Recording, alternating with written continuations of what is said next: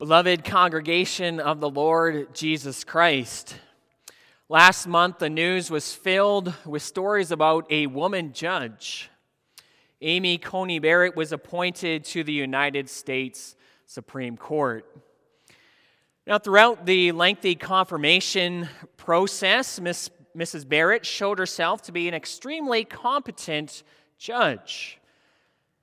And what's even more impressive is that alongside her work as judge, Mrs. Barrett, together with her husband Jesse, still managed to take care of seven children. So Amy Coney Barrett stands out as both a judge and a mother. Now, the same thing can be said of another woman, a woman from our text. Our text this morning describes another woman judge the judge Deborah. And she too is not only called a judge in Israel, but also a mother. That term is given to Deborah in Deborah 5, and Deborah's song, a mother in Israel. And the Lord appointed her to this task for a very important reason. You see, this again was a dark time in Israel's history. The nation had turned from God again. And Jabin, king of Hazor, oppressed Israel cruelly through Sisera and his army. And looking at the situation, there seemed to be no one who could overcome this great force that oppressed Israel greatly. But that is until the Lord used Deborah as a judge and a mother in Israel to raise up godly seed who would save God's people. That's why I've summarized the sermon this morning as follows Through a mother in Israel, the Lord raises up godly seed or godly children who strike dead the seed of the serpent. We have three points. First of all, recognize the two seeds or the two kinds of offspring. Second, see God fight for his people. And third, join in the war. So, in the sermon theme, I chose the word seed or offspring, even though it's not specifically mentioned in our text. And I did this because of what God promised in Genesis 3, verse 15. After the fall into sin, the Lord declared war on the devil, on the serpent. He said, I will put enmity or hostility between you and the woman, and between your seed or children and hers. He will strike your head, and you will strike his heel. And this promise of God in Genesis 3 is, is important for understanding what is going on in our text. We saw some of this spiritual battle last week with Ehud and Eglon. And that battle continues here as well. So we should view our text in light of God's promises in Genesis 3 enmity between the seed of the woman and the seed of the serpent. We see this, first of all, in the various women involved in our text. First, we meet Deborah. And Judges 5 again calls Deborah a mother in Israel. And as a mother in Israel, Deborah is busy raising up godly children among the covenant people of God. and this is how we should view Deborah's office as judge and as prophetess. She is bringing forth godly seed, godly children through the word of God. And that role is not restricted to Deborah alone all the women, all the girls among the church have this role as well. Remember, you are prophetesses in Jesus Christ. And God wants you to bring forth godly seed, godly children in God's church. And that's not just, that's not just something for those among us who have their own physical children. It includes all of you. Any woman or girl in our church can be a mother in Israel as you seek to spread and speak the word of God to raise up godly offspring in Christ's church. Can be a big sister to her younger siblings, perhaps. Can be an aunt to her nephews and nieces. Can be a, a an elderly woman, woman to her grandchildren, perhaps other members, young members in the church. And of course, it includes physical mothers teaching their children the Word of God. This is the task, the role that Deborah took on. And the most notable seed God raises up through Deborah is Barak. Now, we might wonder about this. Deborah here is a judge and prophetess in Israel, and she's teaching uh, all the people in the land, it seems, Barak, and seems all the men, seems to be ruling over them in a way. And various New Testament passages seem to speak against this sort of thing. Think of 1 Timothy 2. Paul says through the Holy Spirit, I do not permit a woman to teach or to exercise authority over a man. And indeed, God, by his choice, has decided that the teaching offices in the church are for men. However, in our text, it appears that the, the men are failing in their duty. Barak shows himself extremely reluctant to go to war, and he's representative of the other men in Israel. It's clear from Deborah's song that many tribes were unwilling to go to battle. And when the men fail to speak and heed the word of God, God will use the women for this. Know, I know of similar situations in mission contexts in, in Asia where God used women to teach in the church because there were simply no men to do the work. And Deborah here does this work admirably. and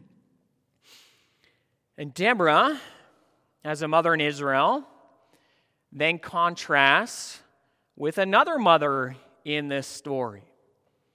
And that's the mother of Sisera. Now, Sisera's mother is not, she doesn't receive much attention. She's mentioned only near, excuse me, near the end of Deborah's song in Judges 5.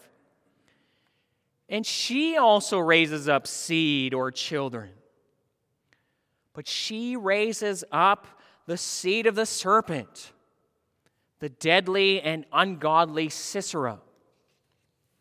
And again, not much is said about her, but what is said is extremely important.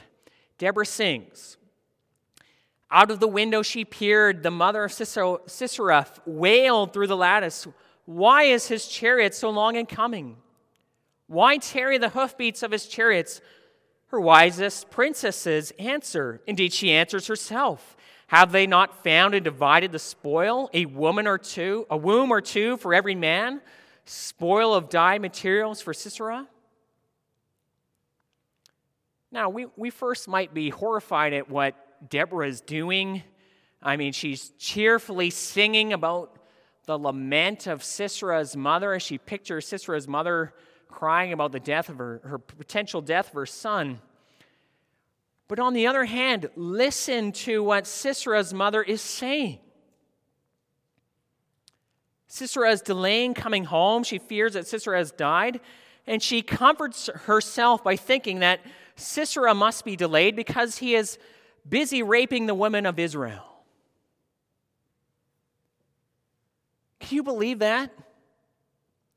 What kind of woman is this? It's almost enough to make Jezebel blush. You know, if this is Sisera's mother, it's no wonder why Sisera turned out the way that she did, or the way that he did. And this is why our text says the people of Israel cried out to the Lord for help, for Sisera had 900 chariots of iron, and he oppressed the people of Israel cruelly for 20 years. The seed of the serpent is cruelly oppressing the people of God. And in the ancient world, when we hear that one army cruelly oppressed a nation, it means cruelly. Sisera, the head of Jabin's army, would have been an extremely tough man. You don't become the captain of an army of 900 chariots by being a sissy. And you can be sure that Sisera led many violent escapades against the people of God. Judges 5 says that is, the Israelites kept off the main roads. That's because they were living in fear. You never knew when Sisera and his sons would come by to pillage, to rape, and to murder. This is the seed of the serpent at work. I can't help but thinking of other conquerors in history. Genghis Khan comes to mind. In the 12th century, Genghis Khan and his armies invaded lands far and wide. They too murdered and raped and pillaged as they went. I came across just a, a, quite an astounding fact the other day. Some gen- geneticists estimate that in most of Asia, millions and millions of people, about 10% of the men are directly descended from Genghis Khan himself. That's quite something. How many women did Genghis Khan impregnate in his cruel escapades? Well, how many people in Israel were descended from Syria, Sisera, as the seed of the serpent tries to take over the people of God? That helps us to see something of the character of the, of the seed of the serpent trying to oppress the people of God, trying to overcome them through cruel ways. It helps us see something else about these two seeds his two offspring. Those who oppose God and his people often look so powerful. King Jabin's men back home were pumping out quality war machinery. They acquired hundreds of horses. They skillfully trained them for war. Sisera had 900 chariots of iron in his army. This was a punishing force struck the Israelite hearts with terror. And in contrast to Sisera, the seed of the serpent, the seed of the woman appears small and weak. Look at Barak. Deborah calls him to lead Israel into battle, but he doesn't want to go. He tells Deborah, If you will go with me, I will go, but if you will not go with me, I will not go.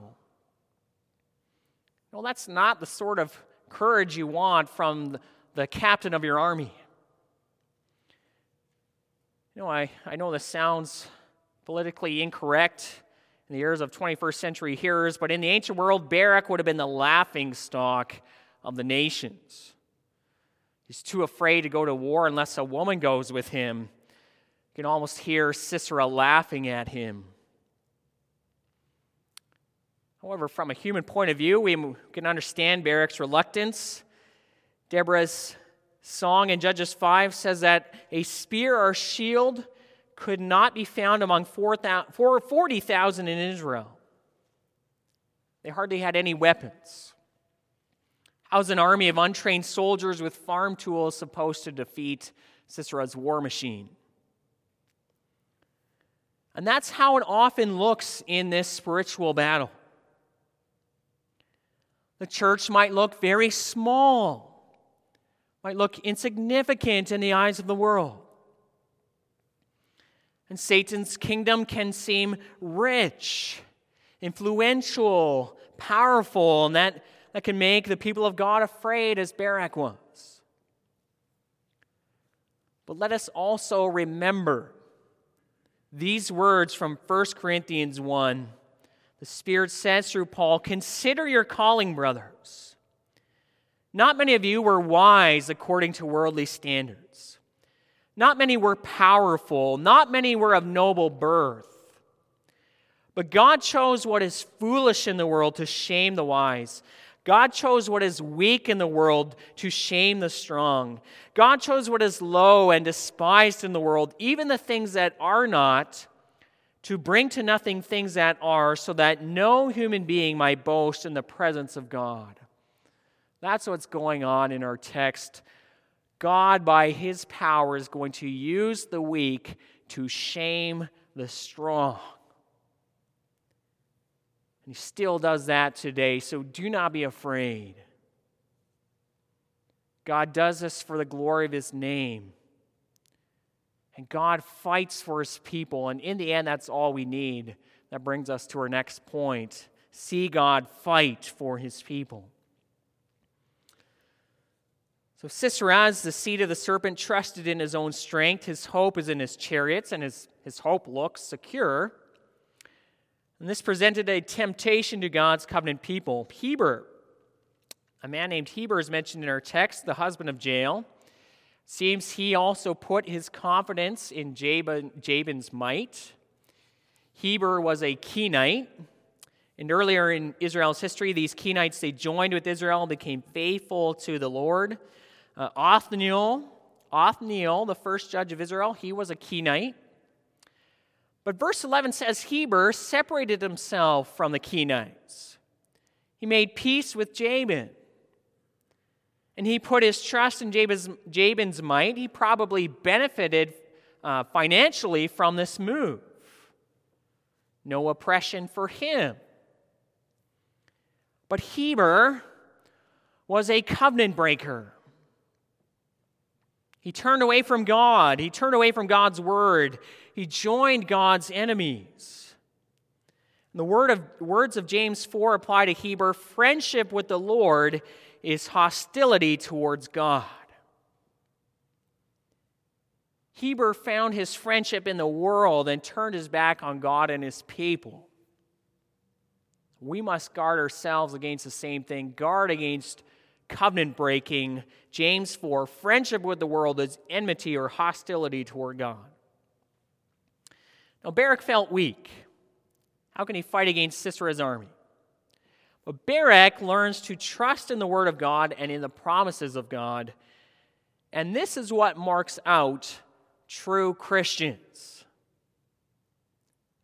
The people of God trust God's Word. They learn to trust God's promises. They trust God's salvation. They heed God's call. Christians follow the Word of God wherever it leads them. That's the mark of true Christians. This is what really makes Deborah stand out in our text. She has complete confidence in the Word of God. When she tells Barak to go to war, it's simply a matter of fact. This is what God has said, so go. Be of good courage. It's the same confidence our Lord Jesus Christ always showed in the Word of God. This is God's Word, so we will follow it. The Bible commands us to stand firm. This is what it looks like. You know, I recall hearing the words uh, years ago from an, an older believer. And this was her approach. She said, God's word says it, I believe it, and that settles it.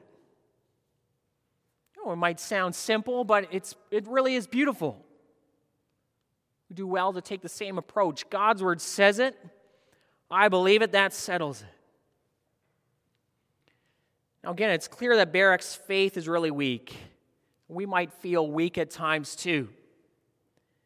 But the important thing is, he still has faith.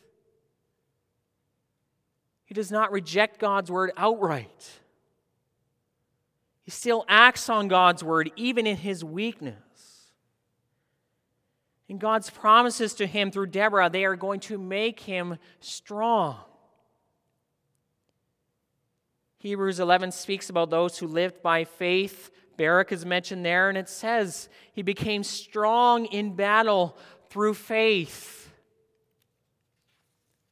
And so, by God's grace, Barak went to war. And indeed, God's promises to us in Jesus Christ, that's what makes us strong in this spiritual war. For consider what God has done to fight for his people in Jesus Christ. You know, Deborah sings about Sisera's demise at the end of Judges 5. She sings, So may all your enemies perish, O Lord, but your friends be like the sun as he rises in his might. We must understand by nature we are enemies of God. In our sin, our rebellion, we join the seed of the serpent. And we, by our sin, deserve the same death Sisera died in our text. But what did God do? God sent his own son to die in our place. Consider this for a moment Jesus Christ died a similar death as Sisera. Have you ever thought about that before? Christ died because people took a hammer and some spikes and they pierced his body through. Christ was put to death much like Jael put Sisera to death. And there on the cross, God did treat Christ like one of his enemies. But he did this so that he could shower us with his grace and with his mercy. He did this so that our sins would be paid for and we could have eternal life. God did this to Jesus Christ so that we could be counted the friends of God and could be like the sun as it rises in its might, as Deborah sings in Judges 5. And if this is what God did for us in Christ, then we can have confidence that God will fight for us as He has promised. Well, Barak has good reason for confidence. The Lord was fighting with him. Know, the battle scene in, in Judges 4 is, is very short. It simply states the Lord routed Sisera and before Barak by the edge of the sword, and that's it. All that worry, Barak had nothing to, to worry about. It's almost as if the battle is a passing remark, as if it's no big deal. When we look at Judges 5, we can see a little bit why this is. You know, the battle took place in northwestern Israel near the Kishon River. But before the battle took place, God was getting ready for war in the southeast of Israel. Deborah sings at the beginning of Judges 5 that the Lord marched out from Edom, southeast of Israel.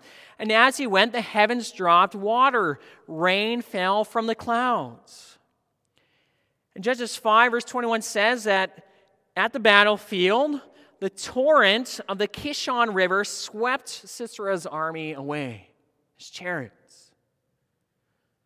It seems that God sent a powerful storm just at the right time to help Israel in battle. It was probably a flash flood that rendered Sisera's chariots useless. That's so often how God works. The enemy trusts in his chariots, and so in a moment, God renders his chariots useless. Right? A person's idol will be his or her downfall. When we turn to the Lord, when we trust in Him and in His word and His promises, victory is secured because God is faithful and powerful. So the entire army of Sisera is defeated by God. How the tables have turned. Sisera, the man of strength, his strength has disappeared, has disappeared in a moment. Barak, the man of little strength, is strengthened by the Lord. He has become strong in battle by God, and so he is victorious. God makes his people strong. God gives us the victory. There's one last job to do. Sisera himself must be defeated. But Barak will not be the one to get him. Although he did have faith, he also did not at first have full confidence in God's word. So the Lord declares to him through Deborah, The Lord will sell Sisera into the hand of a woman. The glory will not go to Barak. And this is one last way the Lord fights for his people in our text. Heber had made peace with Jabin. He also moved his tents close to Kadesh, close to the battlefield. And Sisera thought he had a refuge here. However, not everyone in Heber's household went along with Heber's actions. Jael most emphatically did not want to be friends with Jabin and Sisera. The Lord was faithful to his promises promise in Genesis 3 I will put enmity or hostility between the woman, think of Jael, and the serpent, and between her seed and his. The Lord worked in the heart of Jael to maintain that hostility. She would not become friends with the world. She would not reject the Word of God or God's people. And God worked to bring Heber and Jael to live near the battlefield. He was already working to bring Sisera down. Right? God is at work in the little details of life. No one can fight against him and, and win. God will always be victorious. That should give us great comfort. Even when our enemies look strong, trust in God, trust in His Word. Jesus Christ gives us a victory. God is at work, even the, in the little details of life, to make us victorious in the end. That brings us to our last point. And because God fights for his people, he calls us to fight with him in this spiritual battle. And that's something that Jael did. Right, Sisera fled on foot. He came to the tent of Heber, and Sisera greeted him, brought him inside. And then Sisera lay down, exhausted from the battle. He asked Jael for a drink of water. She gave him milk. And this lulled Sisera into a false sense of security. It also lulled him to sleep. And as Sisera slept, Jael grabbed a hammer and a tent peg. She crept as quiet as a cat up to Sisera. And then she drove a tent peg through his temple and into the ground. The seed of the serpent was struck dead, the hands of a woman. The seed of the woman has crushed the head of the seed of the serpent. Now, again, this is shockingly violent. No, I almost wanted to begin my sermon this morning as I began it last week. The Old Testament is violent, simply gruesome here. And yet, Jael is praised by God for her actions. And Deborah even sings, Most blessed of women be Jael. Twice she sings, Most blessed of women be Jael. We might wonder about that. If you have daughters, do you want your daughters to grow up to be like Jael? Deborah? Yes. Someone like Amy Coney Barrett? Sure. But tent peg Jael? Is that the kind of woman we should admire? And here's another layer to this. Deborah sings in Judges 5, Most blessed of women be Jael. This is the same praise given to the Proverbs 31 woman. Right? The children of the Proverbs 31 woman rise up and call her blessed. And this is the same praise given to Mary, the mother of Jesus. In Luke 1, she confesses, All generations will call her blessed. But when you think of someone like the Proverbs 31 woman, when you think of someone like Mary, the mother of Jesus, I, I'm sure that the first person that comes into your mind is not Jael, the wife of Heber. But she receives this praise. Why? Well, there was this peace between Heber and Jabin. Sisera had this little niche in the land of Israel where he could find refuge. He'd undoubtedly been to Heber's tent over this 20 year period. Right? He'd been there before, most likely. It's clear from our story that Jael knew who Sisera was. And you can be sure that Jael had heard about this cruel oppression against the people she loved, against the people of God. And Jael would not go along with her husband's unholy alliance. She aligned herself completely with the people of God, with God's word, and with God's promises. And these are undoubtedly traits that you will find in the Proverbs 31 woman and with Mary, the mother of Jesus. See, Jael put God first in her life. She put, put God before her husband. She put God before her own comforts. Like Moses, she would rather share the reproach of God's people than enjoy the fleeting pleasures of sin for a time, and that's why she is praised. that's why she did what she did. Why should we want our daughters to grow up to be like Jael? Not because she's handy with a hammer and a tent peg. It's because Jael was ready and willing to join God in the battle against sin and against Satan. Jael realized perhaps better than anyone the seriousness of spiritual war. She knows that the people of God are in a kill or be killed battle. We must realize this too. 1 Peter 2, verse 11 urges us to keep away from sinful desires which war against your soul.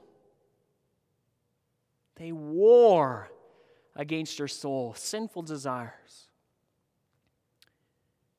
And what would happen if we all took the same approach to our sinful desires as Jael did to Sisera?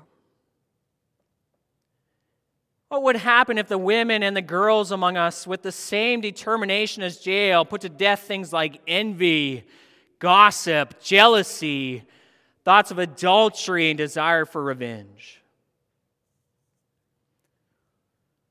What would happen if the men and the boys among us, with the same determination as Jael, put to death things like pride and greed and lust and anger and hatred? These things war against your soul. And so let us put them to death. God calls you to join him in this war. We can see from the story that there's praise for those who do join him. In Deborah's song, she praises the tribes who found confidence in God and, and joined God, joined Barak in the battle.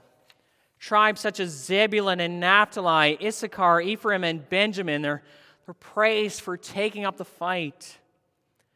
But there are other tribes that did not do this and they are denounced. Tribes such as Reuben and Asher and Dan. Perhaps they were too lazy to fight. Maybe they lacked any faith in God's word at all.